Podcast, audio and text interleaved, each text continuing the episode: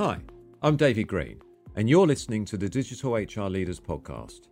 This week's episode is sponsored by Visier.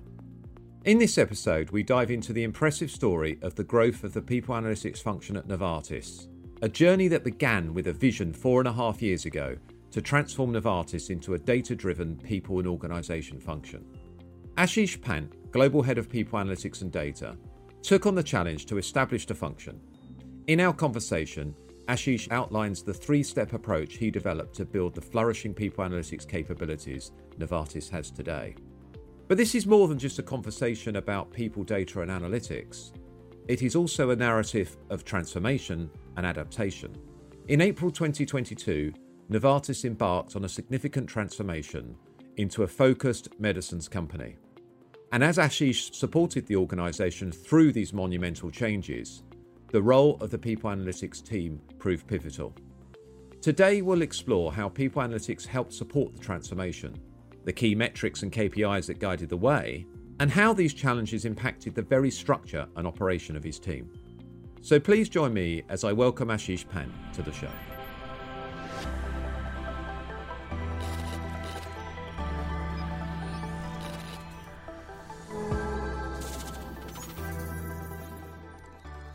Today, I'm absolutely delighted to welcome Ashish Pant, Global Head of People Analytics and Data at Novartis, to the Digital HR Leaders podcast. Ashish, welcome to the show. It's great to have you on. We've, we've known each other for, for a few years now, and, and you kindly contributed a case study to, to excellence in people analytics um, when we published that in 2021. So, so thank you, first of all. And then, can you give a brief introduction to, to you and your journey at Novartis in establishing the people analytics team? Thank you, David. Glad to be here. I lead the people analytics and data function at Novartis in the role for about four and a half years and have had a very, very exciting and learning journey, you know, during the course of these four years. Of course, we've been collaborating closely with with Insight 222 during that period uh, as well, which has been which has been fabulous. I have had a, a, a, varied career, but almost all of it in HR, right? Ranging from uh, business partnering to talent management, talent acquisition, HR strategy, and so on and so forth. And I think it's it's it's a beautiful culmination in in in a sense that you know I can bring in the experience from all of those uh, disciplines within HR and merge it with the passion that I have for uh, you know first principles thinking, numbers, data, in my current role. I'm an engineer by by first degree, so again, you know, I've, I've been close to this field as well, uh, and it's it's just a beautiful uh, combination for me uh, where I am at the moment. Yeah, it's it's great. It's nice, com- as you said, a nice combination. The HR experience and background across a variety of different practices in HR, including business partnering, which which we know is is so important. Working together with people analytics to get business value out, out of people analytics, but also the engineering background as well, and then the passion for, for data and analytics. It's a nice combination, Ashish, and and it's impressive. You know, obviously we've been, you know, we've, we're lucky to have been privy at Insight Two Two Two, and obviously talked about the book where you shared uh, the early part, I guess, so the first two years of the journey there. You know, it's certainly impressive how you've, you know, you've built the people analytics um, function at Novartis. So that's four and a half years now, isn't it? Could you walk us through maybe some of the the key highlights or, or milestones um, during this journey? Sure. Right in 2019, we, we got a mandate from uh, from our CEO Vas Narasimhan to become uh, a more data and digitally enabled P&O function. We call HR P&O, People and Organization, uh, you know, at Novartis. The reference that the organization had for uh, for people analytics was was a, a, bit of people reporting, fundamentally, and uh, there was uh, a small team of uh, four individuals who were supporting uh, some global initiatives that needed needed this information. But beyond that, the the access, the thought process around how to do proper analytics, how to uh, potentially even think about advanced analytics was was at a very nascent stage at that point in time. I would say. I, I like to call uh, the duration, the early early years, the first eighteen months, more of startup right? So we we were very very focused on uh, identifying a few critical business problems and showing what impact people analytics could make, right? And uh, the idea was not to go across the organization, you know, cover everyone, but just go really focused and, and show uh, show value, right? And we picked up a few use cases and uh, delivered some solutions, some products on those. Uh, as as you know, uh, Novartis prides itself for uh, for being one of the most focused organizations towards organization culture. So we helped build some solutions in that space. We are really really focused on enabling learning for our uh, for for our masses uh, at Novartis uh, and how learning was enabling better business value was a question that landed on our table and uh, we worked closely with our learning function and uh, and ensured that learning had a major impact on how engagement of the organization was going up and how voluntary attrition was uh, was trending down. So these are some of the early examples where we we showed you know uh, the organization how people analytics is uh, is really fundamental and and should be key and central to the business strategy. And that kind of got us out of the door and uh, we were of course very very closely supported and and and sponsored by uh, you know the the P&O leadership all along which uh, I think is equally critical for us to be able to make an impact right? So I think it was a it was a confluence of, uh, of factors uh, that kind of helped us uh, go through that very intense but very rewarding phase you know uh, which which I like to call startup.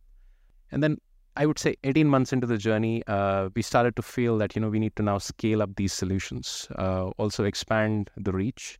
And one of the key elements for us to to do things at scale uh, in people analytics is uh, availability of high quality, clean, uh, well categorized data at scale. Right.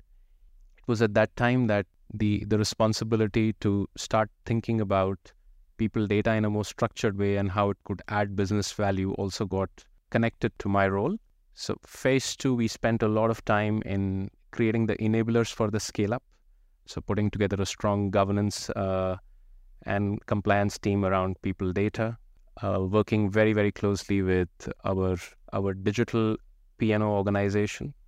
Not just in terms of, you know, we, we would like to collect information and data off of your systems, but really integrating with them. Uh, and working together on a lot of strategic decisions. As for example, we are uh, in the process of a, uh, we are very close to a workday rollout at this point in time uh, within Novartis.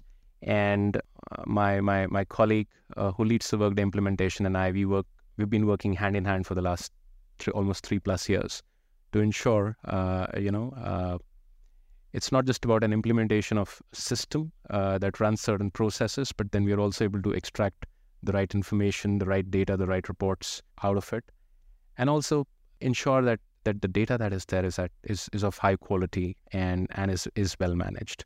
And this enabled us to then you know start building a few solutions at scale. And uh, as as we go live with Workday uh, next year, some of these will get deployed in terms of uh, high quality dashboards, high quality reports for uh, for for use by business partners, uh, P&O leaders, uh, all the different population sets that we have, you know, within the P&O organization. The third phase, uh, which we are on now, I would say, is uh, what I would I like to call maturity.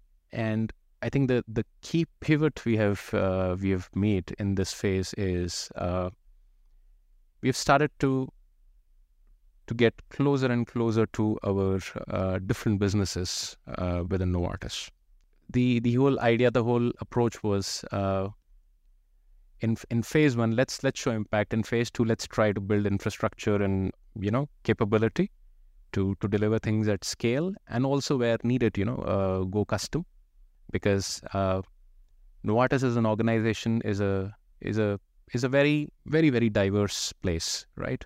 Uh, the needs of uh, our research organization are fundamentally very different from the needs of our uh, you know production organization or uh, or our commercial organization, right? So we we clearly see the need for uh, for for that nuance to be brought in into how we do our jobs. Uh, but but we needed some time to, to build up to that, and I think we are there now. And in this recent phase, we have now embedded what we we call people insight partner roles in each of these businesses within the, within their P&O organizations who work very very closely with with us in the central COE, where we hold uh, a lot of the people analytics capabilities. and this network together, you know, is uh, is adding value, where we get proximity and better articulation of uh, what the business needs uh, are on on the one side, and then depending on the nature of the of the question that we are looking to address, uh, we can bring in the right expertise from the COE to to address that. So I think this and and this phase I think is still relatively new. We are still maturing in this phase. Uh, I would say we've spent about uh, eight odd months uh, doing this in a very systematic, deliberate manner. More to be done in in in the coming months and years. And thanks, Ashish, for, for sort of going through in, in, in some detail there, you know, the three phases, you know, so as you said, phase one was all about impact, you know, really focusing on specific business cases. And I know at Novartis, you very much tied, um, and certainly this is probably good guidance for anyone out there who's looking to do something similar. You know, you tied the people analytics strategy very close with the people strategy, which was very closely aligned with the business strategy. And I think all those three things need to be working in sync by, by by creating that impact by focusing on business priorities you created momentum interest i guess from the business and and, and other areas of, of p&o p&o leadership as well which gave you i guess the, the the the width then to okay well how can we do this on a more consistent basis at scale hence why you then in, invested in the infrastructure particularly in, in phase two and obviously hone that capability i know we're going to talk later about um, the behavioral science muscle that you've kind of built into uh, into the people analytics team there as well. And now you're really thinking, okay, well, how can we be even more closely aligned with the business from a maturity piece? So you've got people and insight partners that are facing directly off to different businesses within Novartis, and as you said, recognizing that the needs of your R and D business are going to be very different from the needs of your commercial business, and you know, and I, I appreciate that that that people insight partner role has only recently been embedded, and obviously you're you're probably starting to see some early signs of success there. One one question before we start to talk specifically about the business transformation that I know Novartis has has been going through. You know, what are the early sort of signs that you're getting from having that people insight partner in role, and how's that impacting the the work uh, of the team? So I think a couple of reflections maybe here. Uh, the, the first one is uh, that in in a complex organization of the scale of Novartis, you know, even though we are very diverse in terms of our needs, we are also very similar, right? I think that's that's one realization because I, I'm I'm corralling this community of uh, of practice now where these insights partners join us, you know, on a on a monthly basis, and we've started to exchange use cases, and what are the priorities that each one of us is working on, and you see there's there's just tons of translation that you can do across, right? So clearly we were leaving value on the table earlier, right? So we now we are trying to to be even more focused, more networked, and uh, you know, uh, borrowing stuff with pride, right? We don't need to start from scratch on on a multitude of use cases that we're working on. You know, our colleagues in a different function would have probably already traveled, you know, eighty percent of the journey, right? Sometimes. So I think that's that's one thing that's coming up very clearly. Second thing, which I would say is an early early realization slash success, is I, I would say, and this is this is more more for me when when I was doing my my my discussions uh, about talent landscape within uh, people analytics at Novartis, and of course we are a na- we are a nascent function in the P&O space, whichever company we might talk about, right? And therefore the talent pool is always kind of a little bit limited, right? And career pathing is kind of not very clear, right? With having gone through this evolution on the journey and then looking at who we have hired into these roles, I now start to see, uh, you know, a much clearer path, a much clearer view of not just the variety of capabilities, uh, but also, you know, how how career ladders could potentially look like, right? For somebody who's been an expert within the COE, focusing on employee listening or just data science, right? how they, through this network and getting exposure on the other side of the house, could eventually translate, you know, could make the jump into an insight partner role. And vice versa, where, you know, the insight partners might not be deep into a certain expertise, but they're, they're front-ended with the business and they, they, uh, they understand what's the requirement on that side. And through, through a structured active, you know, uh, developmental path, they could move into roles within the COE. And I think that's that's very healthy for uh, for us at Novartis. And I think this is how the, the practice is also going to evolve in the future. I, I would say those those are the two early wins, and we are we are, we are looking for more, you know, and we'll we'll share uh, in due course. This podcast episode is brought to you by Visier, the people analytics platform for successful HR teams. Close the gap between your HR productivity and business performance. Unlock workforce answers and empower your managers with insights to lead. Easier, faster, on demand, and at scale. Learn more at Visier.com. That's V I S I E R.com.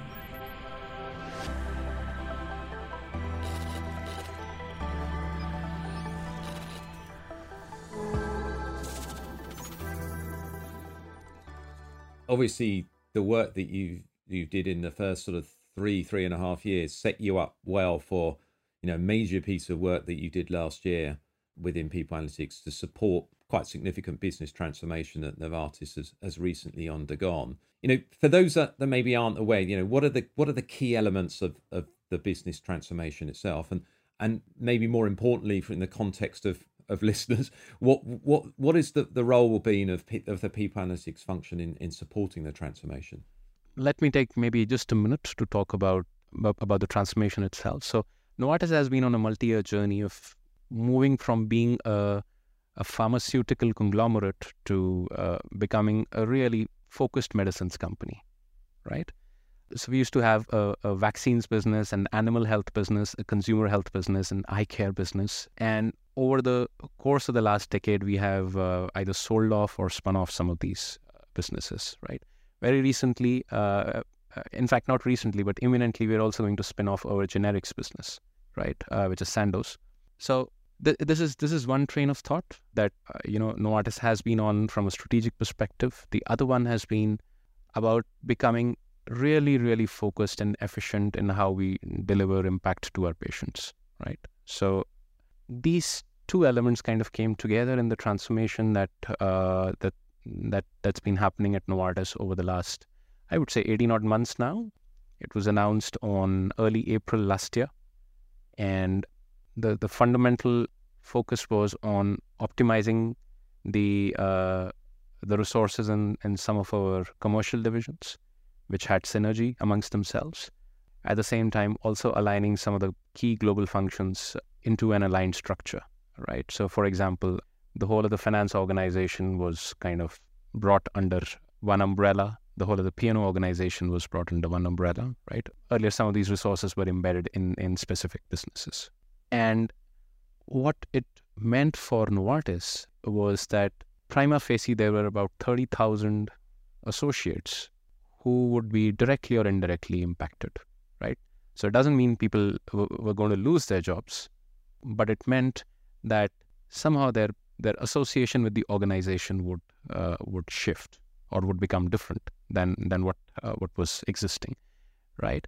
And as you can very well imagine, a lot of these transformations are first strategic concepts then they are you know commitments from the senior leadership and and, and a lot of it happens you know under the uh, rightfully under the uh, rules of confidentiality.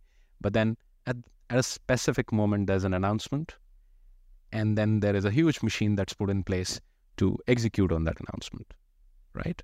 And we were uh, involved very very closely from the very beginning once the execution phase started the two areas in which uh, I think we we really really drilled down and focused was number one, helping establish a, a clean, clear baseline for for the part of the population that is in scope of uh, of this transformation. It might sound like a very simple, straightforward activity, but translating that that strategic executive thought into what would it really mean for an Ashish or a David, whether you know, given their roles, given uh, their their position in the organization, are they going to be in or out? Right?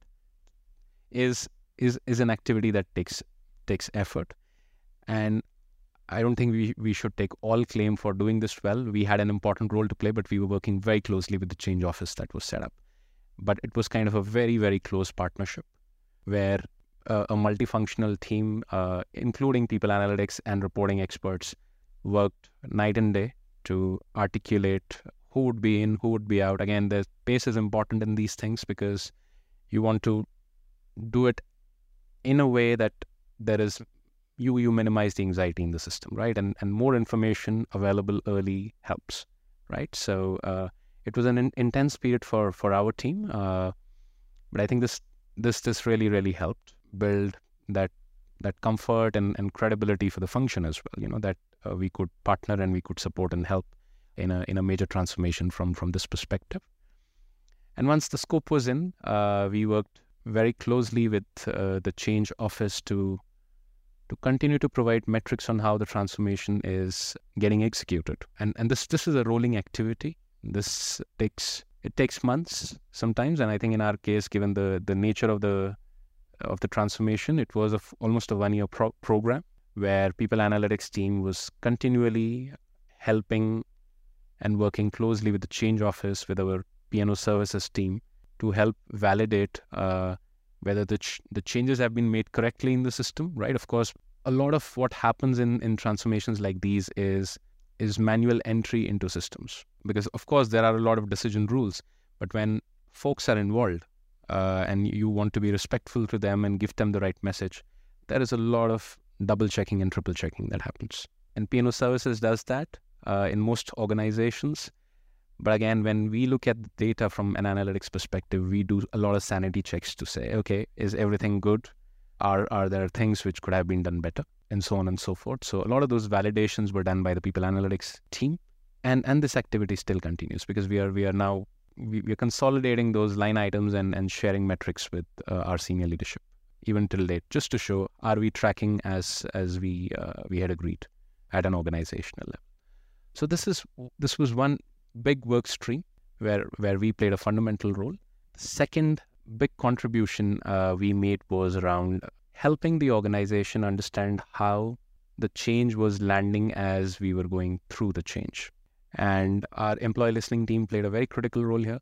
We, again, were, were fortunate that we, we connected very early to the change office. There was a cross functional team of folks from uh, from our organization development change team, from our uh, global communications team, and people analytics that was put together to think about how do we best help the organization during this time. Of course, leaders want to know the pulse of the pulse of the organization during times like these, right?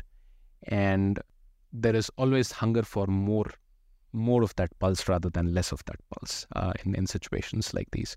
We, we took a very conscious call in, in this group to say less is more. And we actually stopped all of our employee listening activities except for the one engagement pulse that we do. Because in early phases of such a change, uh, the likelihood of the sentiment going in a direction different than uh, than down is uh, is is remote, right? And also, if you if you bombard the organization with multiple surveys at this point in time, you also create a lot more pressure and a lot more anxiety for leaders and managers to then follow through, which uh, they would do during the normal course. But right now, you know, uh, we we wanted to give them the space and the time to uh, to really focus on a few things, give them one clear signal of how the sentiment is, and and basically just double down on on a few things that we thought were very were very very important. I, and I think this this was crucial uh, for us to be able to add value and and create meaning and and, and insight for the leaders uh, rather than give them three or four different uh, sentiment uh, sets and then create create more cognitive uh, load for them at, at this stage. This was the initial phase. Of course, uh, in in the early days of the transformation, we also worked very closely with our comms team, whose key focus was on ensuring whether all the information and messages that our leader and Novartis as an organization is sharing with associates is landing well, is landing clearly. And we also kind of cross referenced it with some of the sentiment that we were collecting to see is there are there real oddities between these two or not.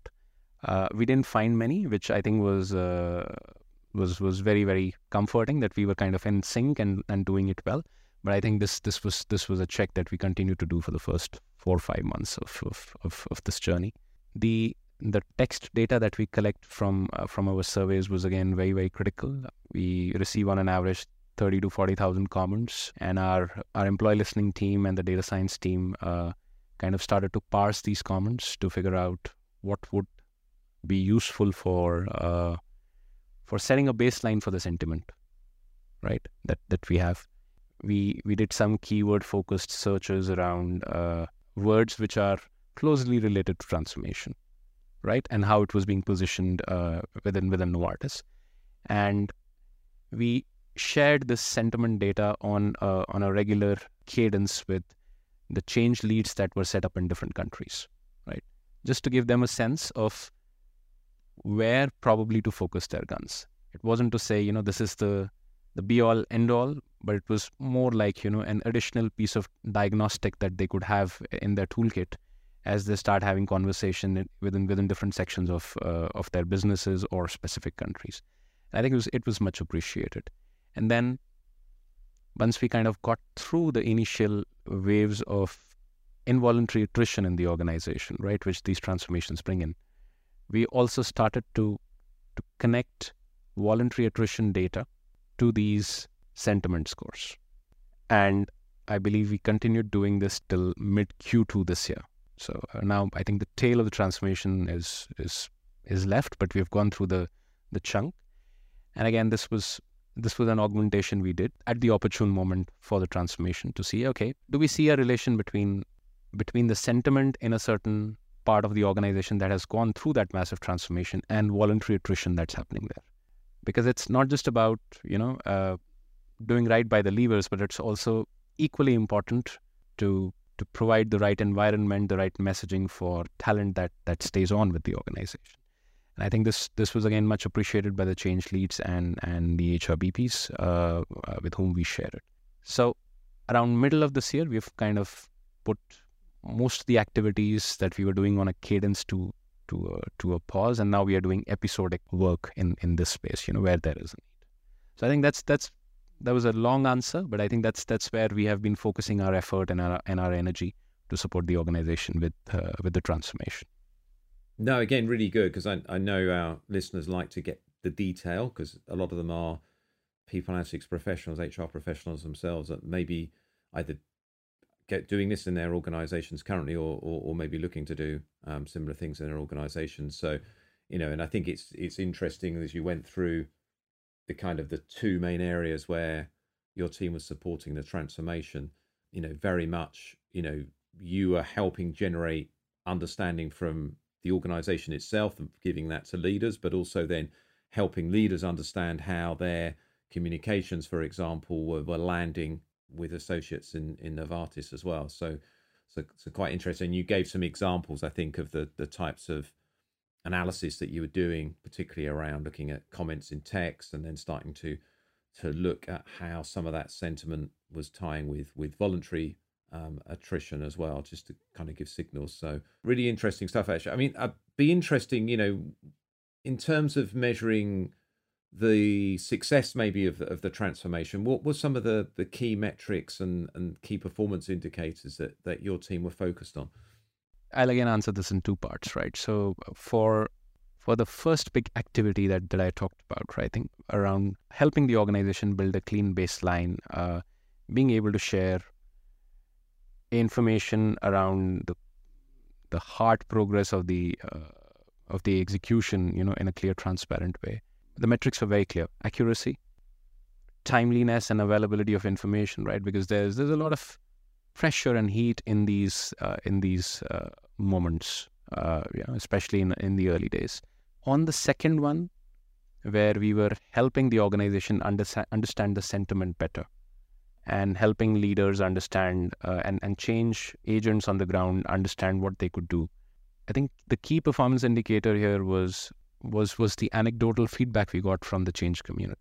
This is more of a soft thing, right? You you you are reading some information sitting in you know in a survey but you never have the context that somebody who has boots on the ground does right so you're always making an making an educated assumption unless you go deep and you you know you say okay i want to focus on this country or this department or this function within this country. For that we had the change leads leads. So what we did was on the basis of the the the collective feedback we received from them we kind of created a package of metrics and insights which would be helpful. And i think i already mentioned some of those in in you know in, in the in the earlier question. But equally we we said very very clearly we said we will put some commentary around what could be the possible reasons for you know uh, what you see here right rather than being prescriptive. And i think that was really very very appreciated by by the change community because it kind of gave them a starting point if they did not have one.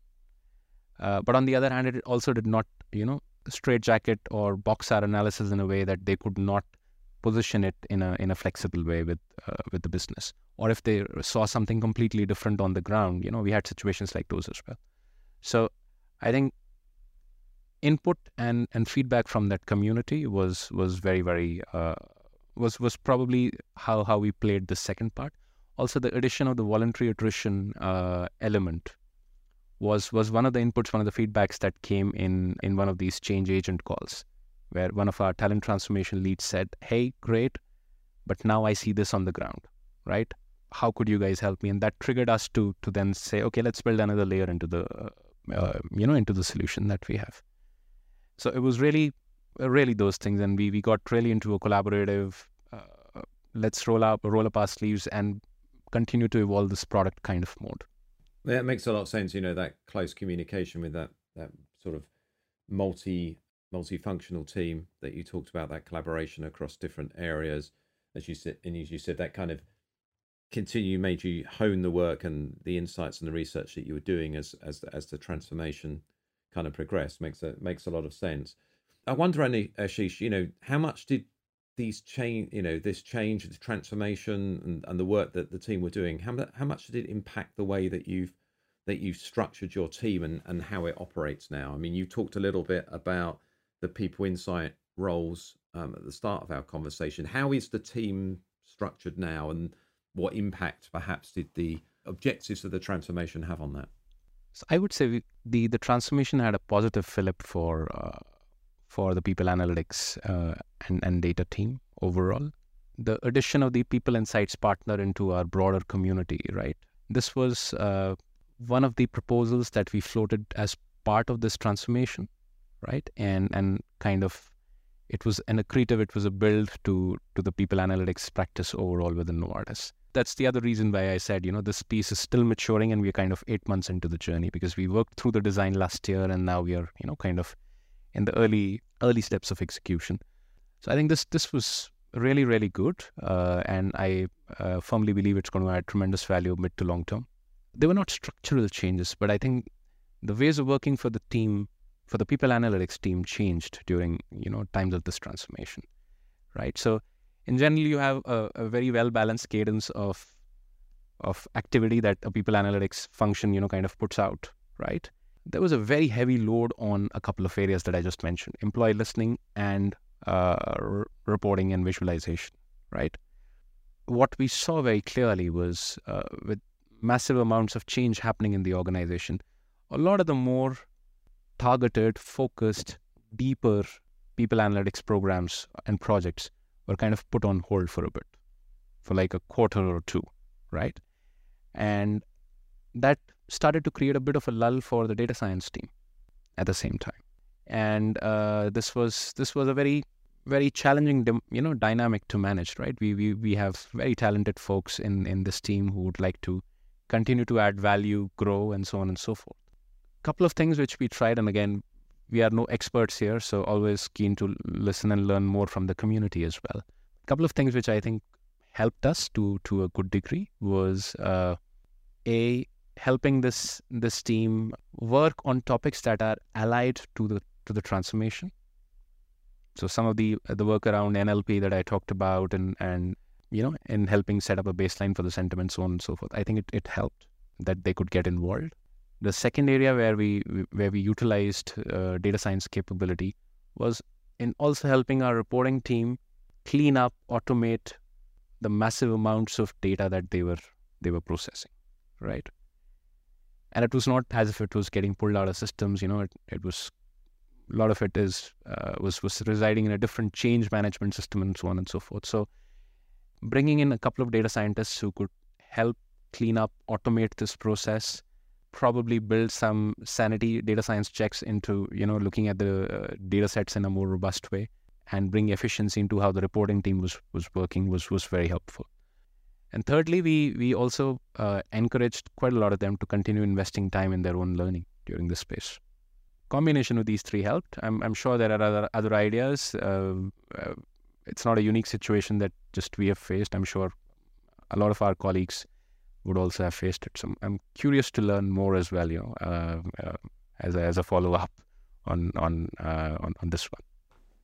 So, the listeners, there's an open invitation there. If you've, you know, if you're a people analytics leader or part of a team that's, um, you, you know, thinking about how you your team supported certain business challenges that you're solving around data science, is that uh, you know continue looking at, at upskilling your your data science team or any of your people analytics professionals. There's an open invitation there from from Ashish to get in contact with him, which I presume Ashish will be probably best via LinkedIn, and we'll put your details obviously in the show notes. We hope you're enjoying this episode of the Digital HR Leaders podcast. If you are looking to continue your learning journey, head over to myhrfuture.com and take a look at the My HR Future Academy. It is a learning experience platform supporting HR professionals to become more data driven, more business focused, and more experience led. By taking our short assessment, you will see how you stack up against the HR skills of the future. Then, our recommended learning journeys guide you every step of the way, helping you to close your skills gap, deepen your knowledge, and press play on your career.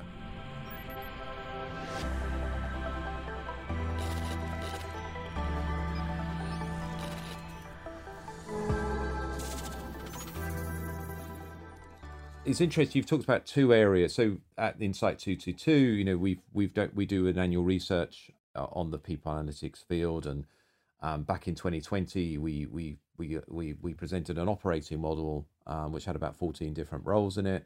And then last year in, in 2022, you know, one of the focus areas of the research was to understand the, the key roles within a people analytics team um, that enabled those people analytics teams to deliver value on a consistent ba- basis over a long period of time. And interestingly, the three roles that we identified as being particularly important in that that these companies were investing in both from a hiring and development and a retention perspective were the consulting roles of the people and insight partners that you mentioned uh, actually data scientists and behavioral scientists. And i know um, that you have successfully integrated behavioral science into your team at novartis. Um, maybe could, could you explain how having this capability helps generally i think because uh, again, talking to some of the work that you mentioned at the start around uh, supporting uh, Novartis's organizational culture, but also maybe how that behavioral science um, muscle, as it were, would help you during, you know, to, to cope with maybe some of the requests that you received during the transformation as well. Disclaimer there? I, I would say we are still early in the journey on exploring how uh, behavior science really truly gets embedded into uh, into the fabric of people analytics at Novartis we see some very very good early signs uh, and i'm very happy to talk about that. But equally open invitation from my side to to the community to to have a have a deeper discussion on uh, you know what you guys are seeing and, and, and learning in in this space. So uh, I don't I don't claim to be any expert but happy to share my experience you know on this one. You're you're being very modest Ashish which is great which is great. But that's that's how we all learn and grow right? And it's it's a, it's a great community here. So uh, so I, I, I would like to tap into the into the bigger uh, into the bigger brain of the of the collective as well. But again, uh, to to to share uh, how we we think about behavior science and and uh, how we think it's it's it can add value. Uh, there are there are three spaces within the whole behavior science area where I uh, I truly believe there's there's tremendous opportunity. The first one is what I call behavioral psychological constructs, right? This is the the frame on which almost every survey every instrument that we design uh, and use in, in people analytics uh, is is anchored upon. I think as a as a community, we we all can do better in this space, and and the behavior science capability can help us with that, right? So the behavior scientists in my team are helping me build better quality employee listening uh, instruments, and they're also helping me uh, and the team and Novartis doing a better job of of customizing these as needs change. And that's that's that's one area. The, the second one is in the whole space of uh, change management. For for people analytics professionals this is still kind of disputed territory because there are always there's if you're working in the in the hr or P&O function there's always a, a big change in od team right? So for from my perspective the opportunities and how you co-opt your od leader or change leader to work in close cahoots with your team uh, where uh, you could then start deploying some of these capabilities, you know, into uh, into pure change projects. Because fundamentally, a behavior scientist can help you move from can can help you nudge behavior from uh, from X to Y, right? And there's a scientific process to do that. So there's there's an opportunity to to to explore further there. And the third one is in, is again connected to this, but I still would like to call it differently, which is which is the whole space space of nudging. In in my view, there is an over reliance on thinking about nudging as a technology, but fundamentally, nudging is uh, a, a, behavior shift, right? Technology enables it. Have, having a, a you know an org psychologist or a behavior scientist really think about what is the behavior change, and how then potentially a technology, a well-defined communique, or whatever it might be, can can or or an intervention, you know, uh, can help nudge that behavior in the right direction is is something that uh, that's that's that's an area with, where I think we all can do more. Within Novartis specifically, uh, on the on the constructs piece, the first piece, we have done a lot of work, and we are constantly improving and evolving uh, the employee listening instruments that we have, and our behavior science team uh, really helps us with that. On the change piece, we we piloted during this transformation that I talked about, embedding the behavior scientist on a, on a trial basis to to enable movement of a change in a specific business right? They had decided they want a new operating model post the transformation. And uh, we got a behavior scientist embedded who basically was there to help articulate what steps could be taken to actually facilitate that behavior change right and I'll, I'll be honest with very with very limited success because there was this whole massive dynamic going on when when when when you know a transformation is on. So uh, our learning from that was uh, it's better to uh, to embed behavior science capability in peace times. Pardon the euphemism there, but it's it's still a nascent capability. It, it, needs to be to be deployed in, in peace times on, on programs where there is more openness for exploration. Uh, so I, I would very very transparently say our, our, our the value we got out of that engagement was limited. On the nudging front, I think we have one good example uh, of where it's added value. Our talent management organization launched a, a talent matching platform last year, and the behavior science capability from our team got deployed there to help increase the adoption of that platform both in terms of completion of profiles and then you know uh, quality of matches. And i think those those are some of the wins which uh, we are very proud of. We are also exploring at this point in time how uh, some of these nudging concepts can help behavior scientists support leadership development right? Because again leadership development is fundamentally behavior change right? So we are working closely with our leadership development organization to see where could there be value and again as i said go after you know uh, willing parties go to a place that's relatively stable and then deploy a, a, high quality behavior science experiment and see if we can help move the behavior from from a to b. So that's that's what we are exploring at this point in time. No it's really interesting and you're right it's a you know it's a nascent capability in in that some people analytics organizations are are looking to develop and you know but ultimately i guess you know, what are we there to do in people analytics? We're, we're there to provide insights that inform better decision making. That's better decision making by leaders and, and managed, but it's also by employees as well to support their development. And actually, you know, what nudging, I think, can do, and certainly, I think you've just talked to this, Ashish, is it can it can actually get these insights and translate them to start translating to outcomes, outcomes for the organization, but also outcomes for, for employees and, and people managers them, themselves as well. And actually understanding the whole psychology around change and, and behavior is, is, is so important to that. Otherwise, you know, I guess we could come up as people analytics professionals, we can come up with some amazing insights. Even if it, even if the organization decides to implement them, but if the individuals themselves don't, then you know we're we're not wasting our time per se, but but it's certainly it's lessening the impact that we're having. Absolutely, they're really interesting and and and and re- really based on everything we've talked about so far. We've got a couple of questions left, and we're probably more now talking, I guess, to the maturity phase that you talked about, the third phase, which you're sort of in the midst of at the moment from from a people analytics perspective.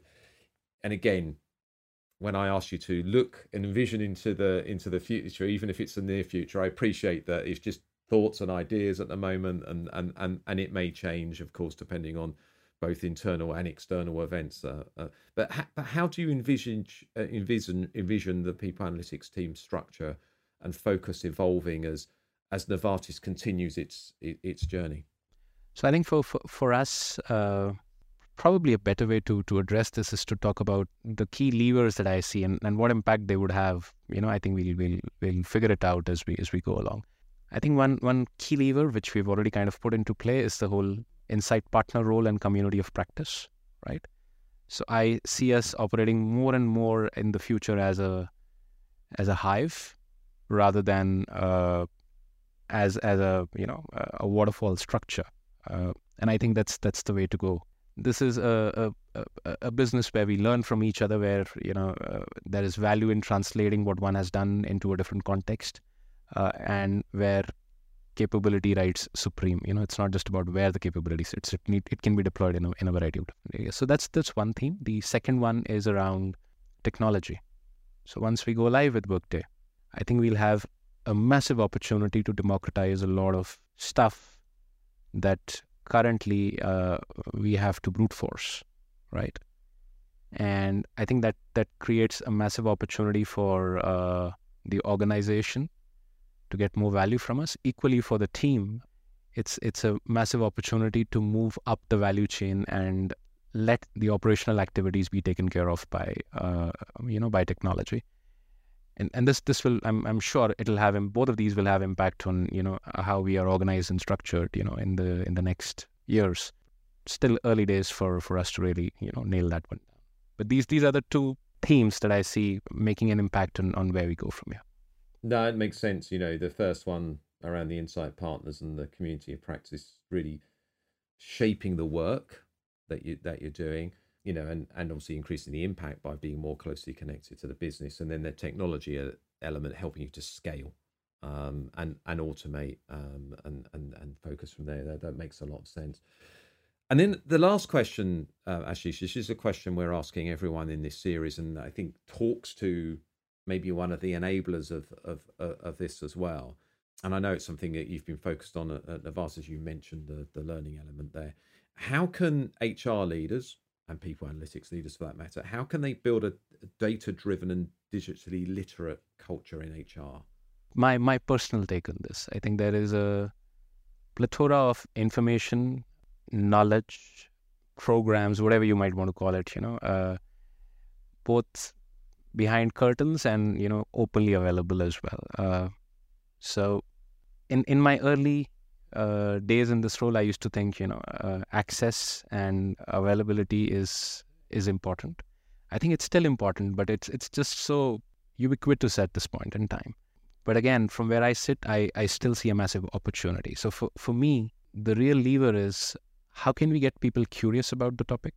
If if we really deeply under, understand somebody's needs, I think we can we can you know uh, get them curious, right? So so really helping leaders, helping associates, helping every HR professional to think about how can people analytics add value to their day-to-day work or their decision making. I think that's that's it's a constant journey that every people analytics team member, it's not just the leaders, needs to do, uh, and we all need to do a better job of that.